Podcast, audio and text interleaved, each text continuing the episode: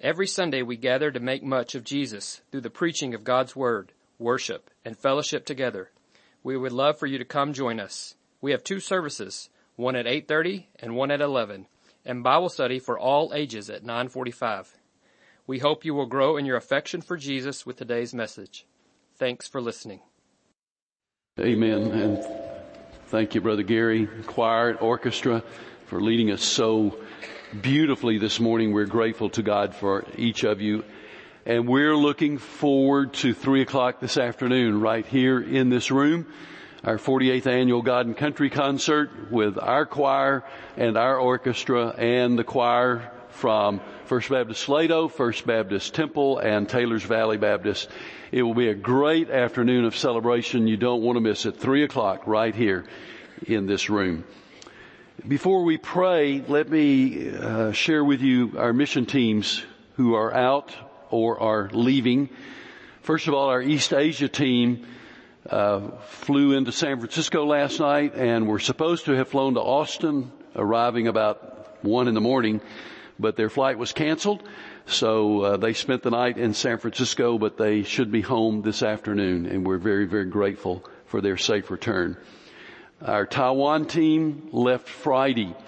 So please pray for them. They will be in Taiwan. Uh, they will be back here on July the 8th. And then this Wednesday, our Kenya team will depart and they will be out until the 14th of July, our team to Kenya. And then our second team of the year to Moldova will leave on Friday and they'll be back here on the 15th of July. So um, if you're like me, you probably should have been writing that down. That's um, too many teams for me to keep on the tip of my tongue. But uh, remember, East Asia home this afternoon, Taiwan, Kenya, Moldova, all need our prayers. And what a joy it is to pray for them and to send them out to serve the Lord in various parts of the world. Father, uh, thank you for your goodness, your love, your grace, your mercy. Thank you for the sense of your presence in this room. Thank you for allowing us to lift our voices in praise to you, and I pray that you have been pleased with the offering of worship that we have given to you on this beautiful Lord's Day. Father, we're excited about this afternoon and pray that you will bless Gary as he leads and that you will bless all of the choirs, the orchestra, all will, who, who will have a part in this afternoon's program. We pray that your name will be glorified. We pray that we'll honor our country. And Father, I pray that you would do a great work in our nation. We desperately need revival in our land. And I pray, Father, that the winds of revival might sweep across our land and it might even, if it please you, begin in this place. So Father, I pray that you'll bless us now as we uh, spend time in your word. We pray for all of our mission teams, the one coming home this afternoon, uh, the one who uh, will be is in ministering even at this moment, and then two others who will leave later this week for safety, protection, but most of all that your name will be glorified and that you will use them to reach people with the good news of Jesus Christ. We thank you, we love you, we adore you. We ask your blessing upon this time. In Christ's name I pray. Amen. Open your Bibles please to James, the fifth chapter. James, the fifth chapter. We continue our series in uh, faith that works. You can probably tell from the text that we are almost done with the book of James. We have two more messages after today.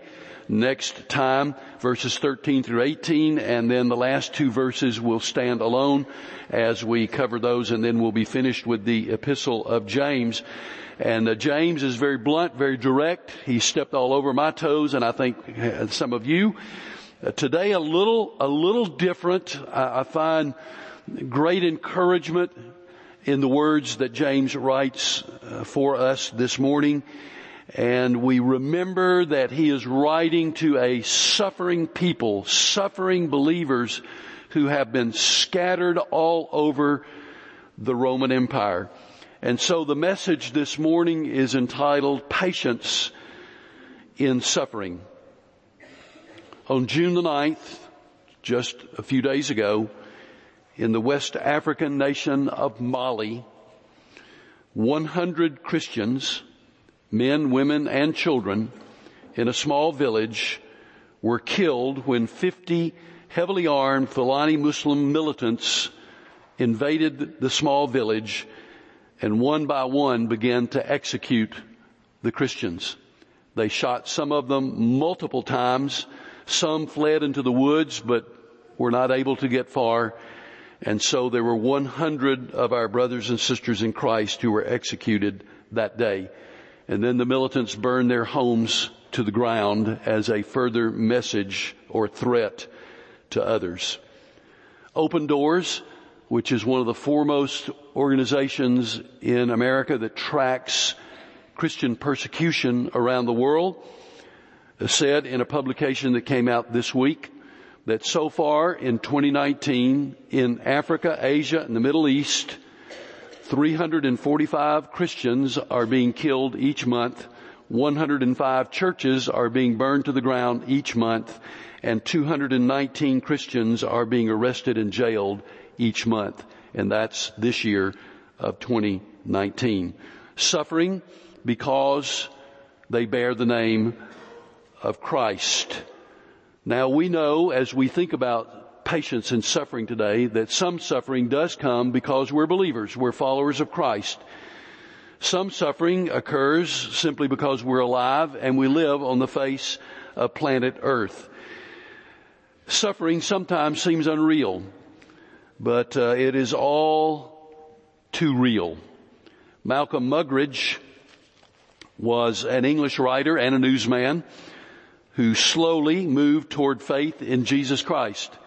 He was an agnostic for most of his life, but he became an acknowledged Christian in his later years and summarized his faith in a popular book entitled Jesus Rediscovered. He was also the one who made known all over the world the work of Mother Teresa in his best-selling book, Something Beautiful for God. At the heart of his faith was an acceptance of suffering and deprivation as an inevitable part of the Christian life. Ian Hunter, in his book entitled Malcolm Muggeridge, A Life, wrote these words. Rather than being something to deliberately avoid, Muggeridge saw suffering as something basic and integral to human life, like sharps and flats to music. Take away the sharps and the flats and there is no music. Take away suffering and there is no life. The challenge in life is not to single out individual notes and debate them, but rather to catch the melody of the whole composition. Let's see the way James worded it in verse 7 of chapter 5, and as is a tradition, let's stand and honor the reading of God's Word. The words are on the screen, or there are a few Bibles in front of you if you do not have your own copy of the Scripture. James 5, beginning with verse 7, James says, Be patient, then, brothers and sisters, until the Lord's coming. See how the farmer waits for the land to yield its valuable crop, patiently waiting for the autumn and spring rains. You too be patient and stand firm because the Lord's coming is near. Don't grumble against one another, brothers and sisters, or you will be judged. The judge is standing at the door. Brothers and sisters, as an example of patience in the face of suffering, take the prophets who spoke in the name of the Lord. As you know, we count as blessed those who have persevered and you have heard of Job's perseverance and have seen what the Lord finally brought about. The Lord is full of compassion and mercy. Above all, my brothers and sisters, do not swear, not by heaven or by earth or by anything else. All you need to say is a simple yes or no. Otherwise, you'll be condemned. May God add his blessing to his word. You may be seated. Patience in suffering. The message this morning is not really talking about patience in traffic, though often as we journey up and down I-35, we need to call out to God for patience. Time is precious to all of us and none of us like to wait. We don't like to wait in lines. Uh, we don't like to wait to check out at the store. And we feel like we're wasting our time and we fret. And that's, I guess, part of the age in which we live. I guess you've noticed perhaps if you eat out once in a while how long we wait to eat. We wait to be seated. We wait for the menu. We wait to place our orders. We wait for our food to arrive. We wait for the check. And finally, we wait for the privilege of paying the check. And the restaurant has the audacity to call the person who serves us the waiter. I think there's something wrong with that. As most of you know, I go to Haiti once a year uh, with my son and with some other pastors to lead a pastors conference. And each year we cover a different subject. And um, a couple of years ago, I was asked to speak on suffering. And so for four days, consecutive days, I was to teach pastors in Haiti for seven hours a day about suffering. Never in my entire life have I felt so totally, absolutely inadequate. What am I, an American living in the lap of luxury, what am I supposed to say to Haitian pastors who are all poor, and who live in a country beset by earthquakes and hurricanes, what am I supposed to say to them about suffering? Somehow we made it through and I hope it was helpful. But there is really only one place to go when you're dealing with that subject and it is to scripture and to ask the Lord to speak. So today our text is James chapter 5 and I want us to embrace if we can, for the next very few minutes, five things from this text. And the first is a question, what is patience?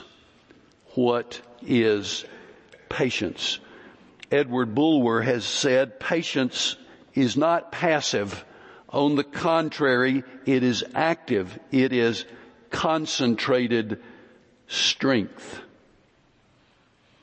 In verse 7, verse 8 and verse 10, the word patience or a form of patience is used by James. And the Greek root from which this word comes is the word macrothumia, which literally means long suffering. And it means one who does not easily retaliate. It is the opposite of anger.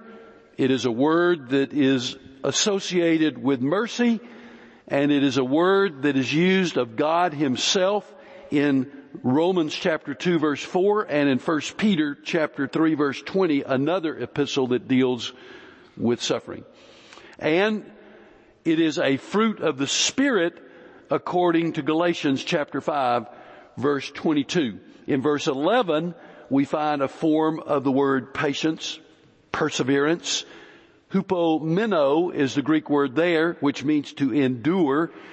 More related to circumstances, whereas macrothumia is more related to patience in regard to people and what they might or might not be doing with you or to you.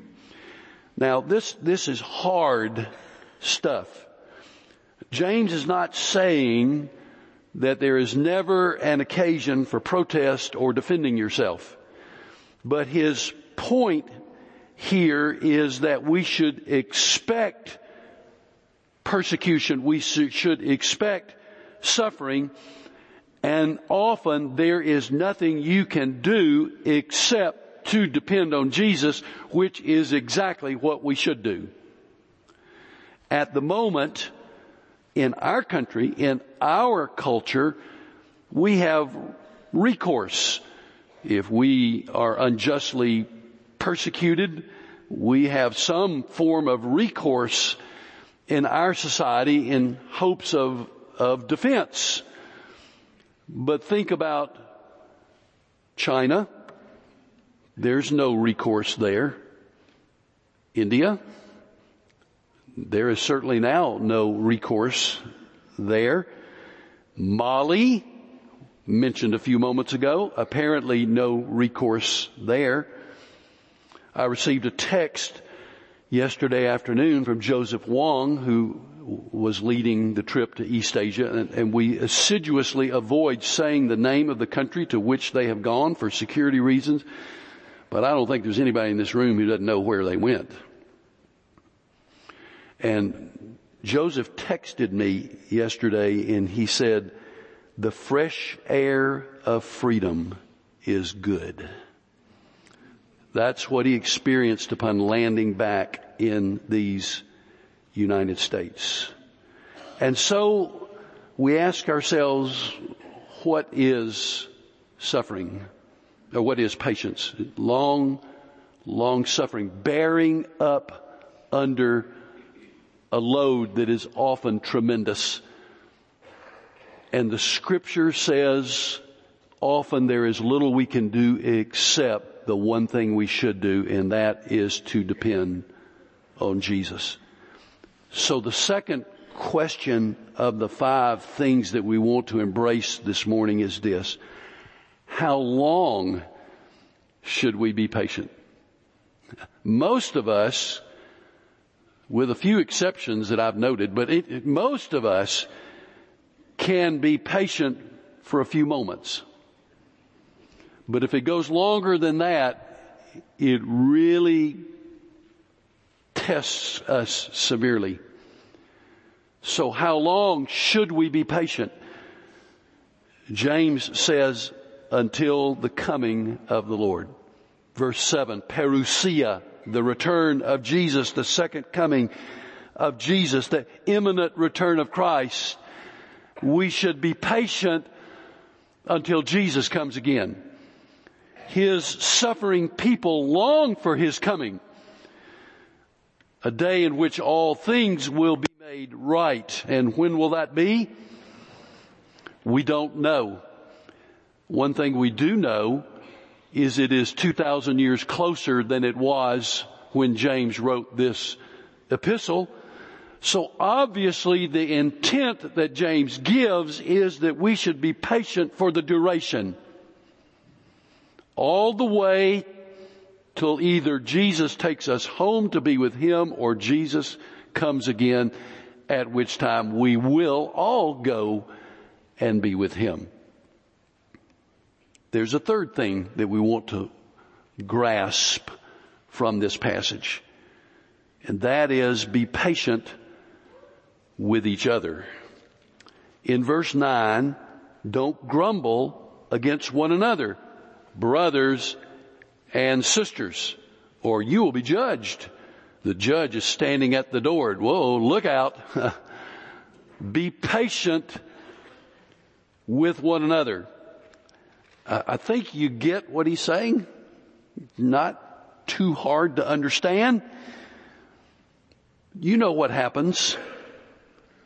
You go through a hard time, you're hurting, you're suffering on the inside, you may be suffering on the uh, bodily, whatever the suffering may be, we're under pressure, it's intense, and then suddenly we, we explode at those who love us the most and want to help us the most. Husbands at wives, wives at husbands, parents and children, brothers and sisters, fellow church members, at one another. And James says, don't do that. Be patient with one another. When someone we love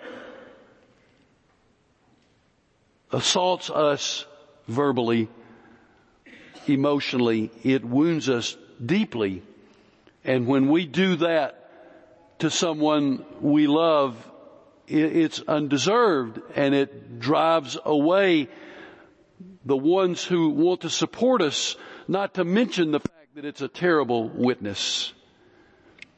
Every minister understands early on that when you serve the Lord, there are going to be people who don't, either don't like you or they don't like some of what you do and you've got to grasp that early in ministry and not take it personally. Because if you allow it to get under your skin, you won't be in ministry long. You just won't survive it. And so, I, I don't know if I'm doing something or what, but anyway, I'll keep going. Um, what I have come to understand, and you have too in your environment, sometimes when people lash out and they wound you, it's not really you that they're mad at. They're, there's something going on at home or something going on at work or something going on at school. And so they explode and they lash out at, you, but you're not really the objective of their wrath. And it helps us if we understand that. Now, be patient with each other. That's what, that's what James is saying. It's hard. It's hard out there. We suffer. Things happen. We suffer because we're alive. We suffer because we're a Christian. Suffering comes in many shapes, uh, variegated shapes and forms, James says earlier in, in, in his epistle. And so in the midst of that, be patient with one another. The people who love you the most and want to pray for you and help you and encourage you are probably in this room. And so be patient with one another. Now that brings us to the fourth thing because James wants to give us some illustrations. I like, you could tell James a pastor. He's pastor of the church in um, Jerusalem. So he gives illustrations of what he's talking about. And he gives us three illustrations. The farmer, prophets, and Job. He gives those three as examples or illustrations of patience in suffering.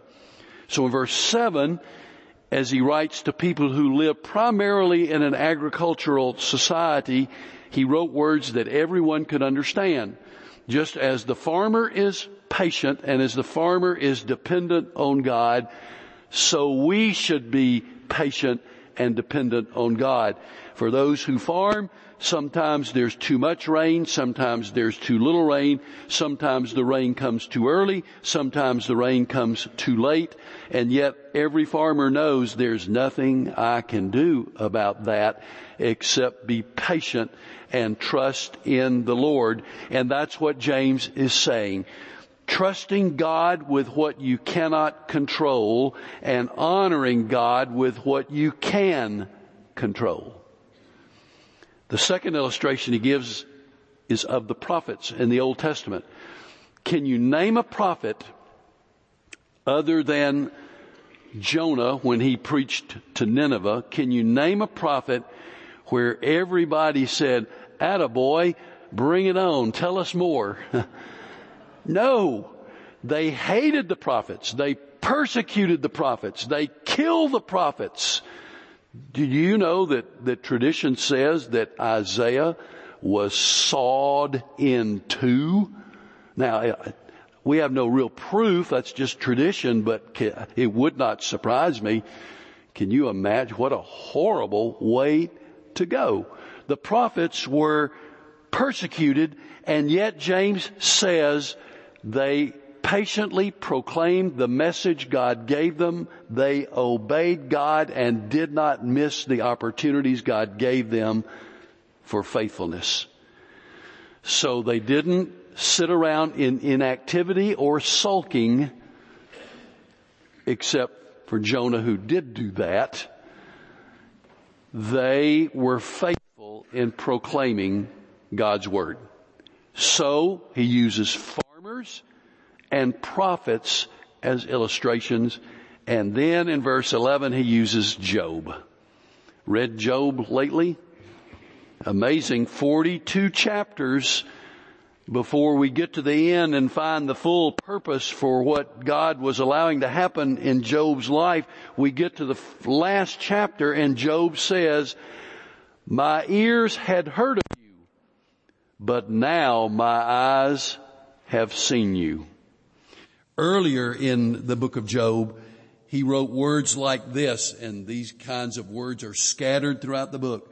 I know that my Redeemer lives and that in the end he will stand on the earth. And after my skin has been destroyed, yet in my flesh I will see God.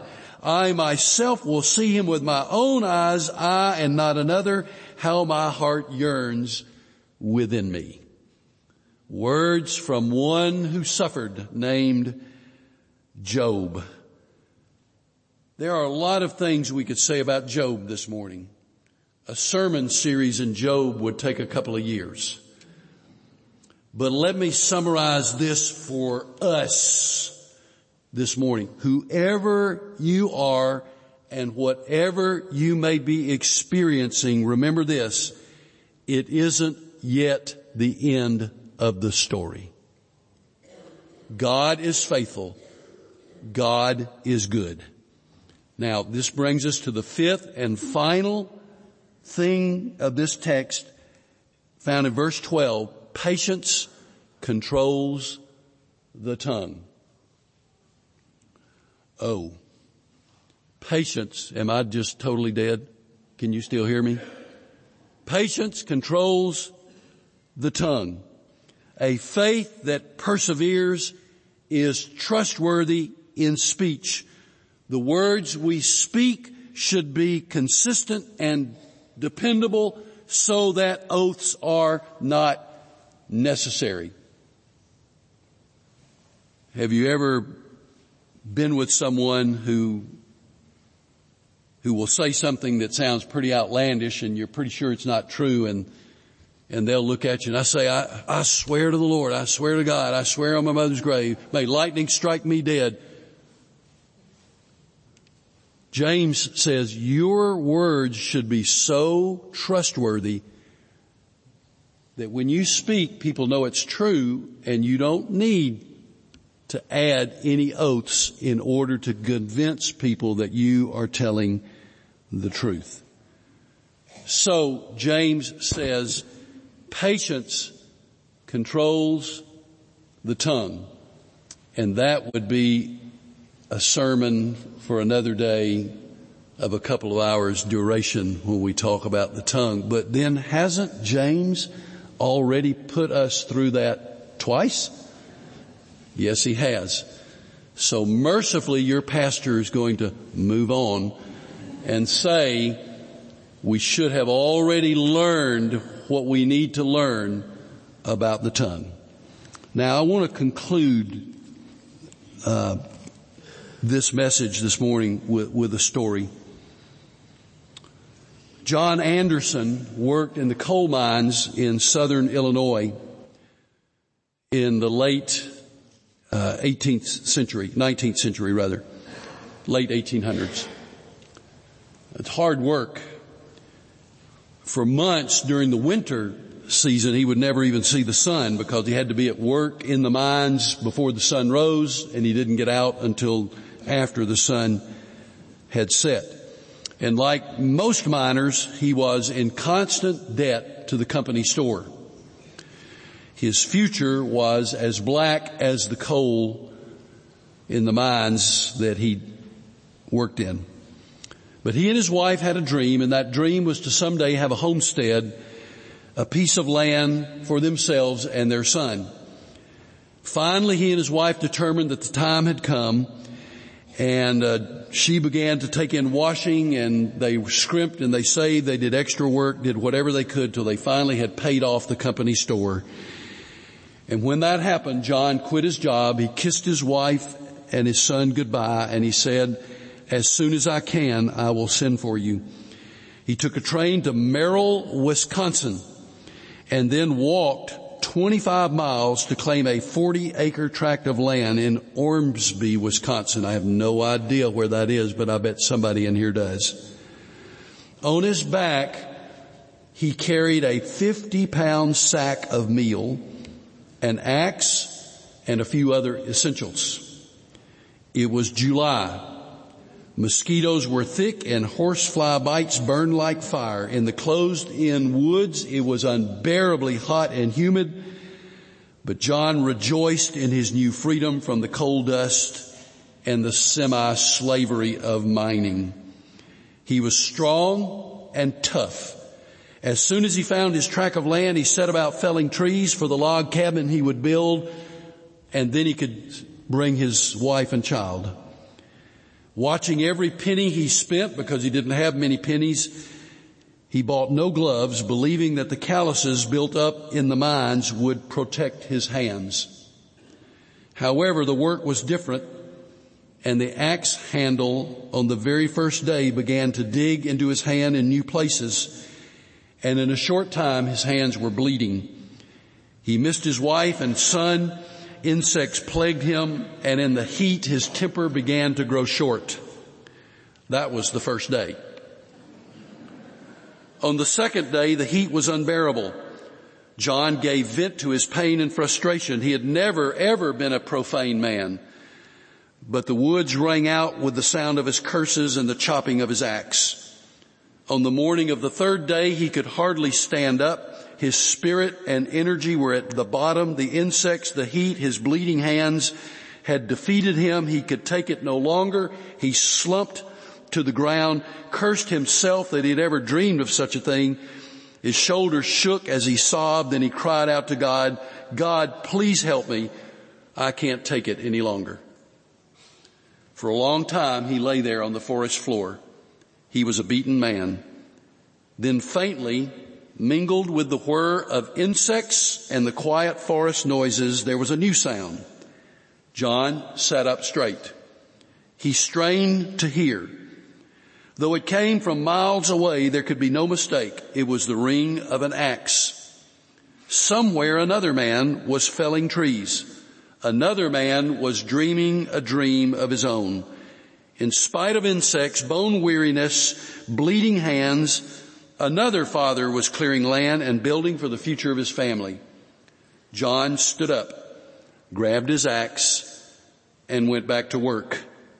Years later, he sat in that log cabin, called his grandchildren around him, and told them a spellbounding story. He recalled how God had answered his prayer during a time of extreme distress and he told them how God had encouraged him with the ring of another man's axe.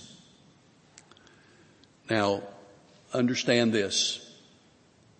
People may tolerate our testimonies and they may patiently hear our praise the Lord's when blessings are flowing into our lives but they take careful note how we stand during times of adversity.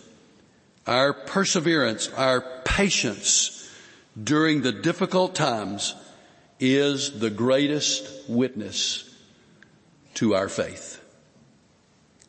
And so we close today by once again looking at the 11th verse of that chapter 5, the last sentence in chapter, in verse 11. The Lord is full of compassion and mercy. Do we believe that? If we believe that, then we will be able to persevere and be patient even in the days of very difficult suffering and may God help us to do that. A member of our staff will be here to pray with you, to open God's Word, to share with you that you might come into a personal saving relationship with Jesus this morning. For everyone who's already made that decision, ponder the words of James' epistle this morning. In regard to patience in suffering, ask God to give you a vision of His power and His majesty and His presence in your life to see you through all the way to the end. Whether that will be the end of your current suffering here or whether that will be taking you into His presence, ask today for a measure of strength for that patience and that perseverance which is our most powerful witness before those around us. God help us. Help us, we pray, to be men and women of God in the face of adversity. And I pray, Father, that the one, two, three, four or more here today who do not yet know Jesus, I pray now they will come trusting Jesus as Savior and Lord. In His name we pray. Amen. God speaks to your heart. You come as we stand and sing. Are you in a weekly Bible study? If you're not connected with First Baptist Belton and one of our small groups, we'd love to have you. Sunday school classes meet every Sunday morning from 9:45 to 10:45, and no matter what age or stage of life you're in, we have a place for you.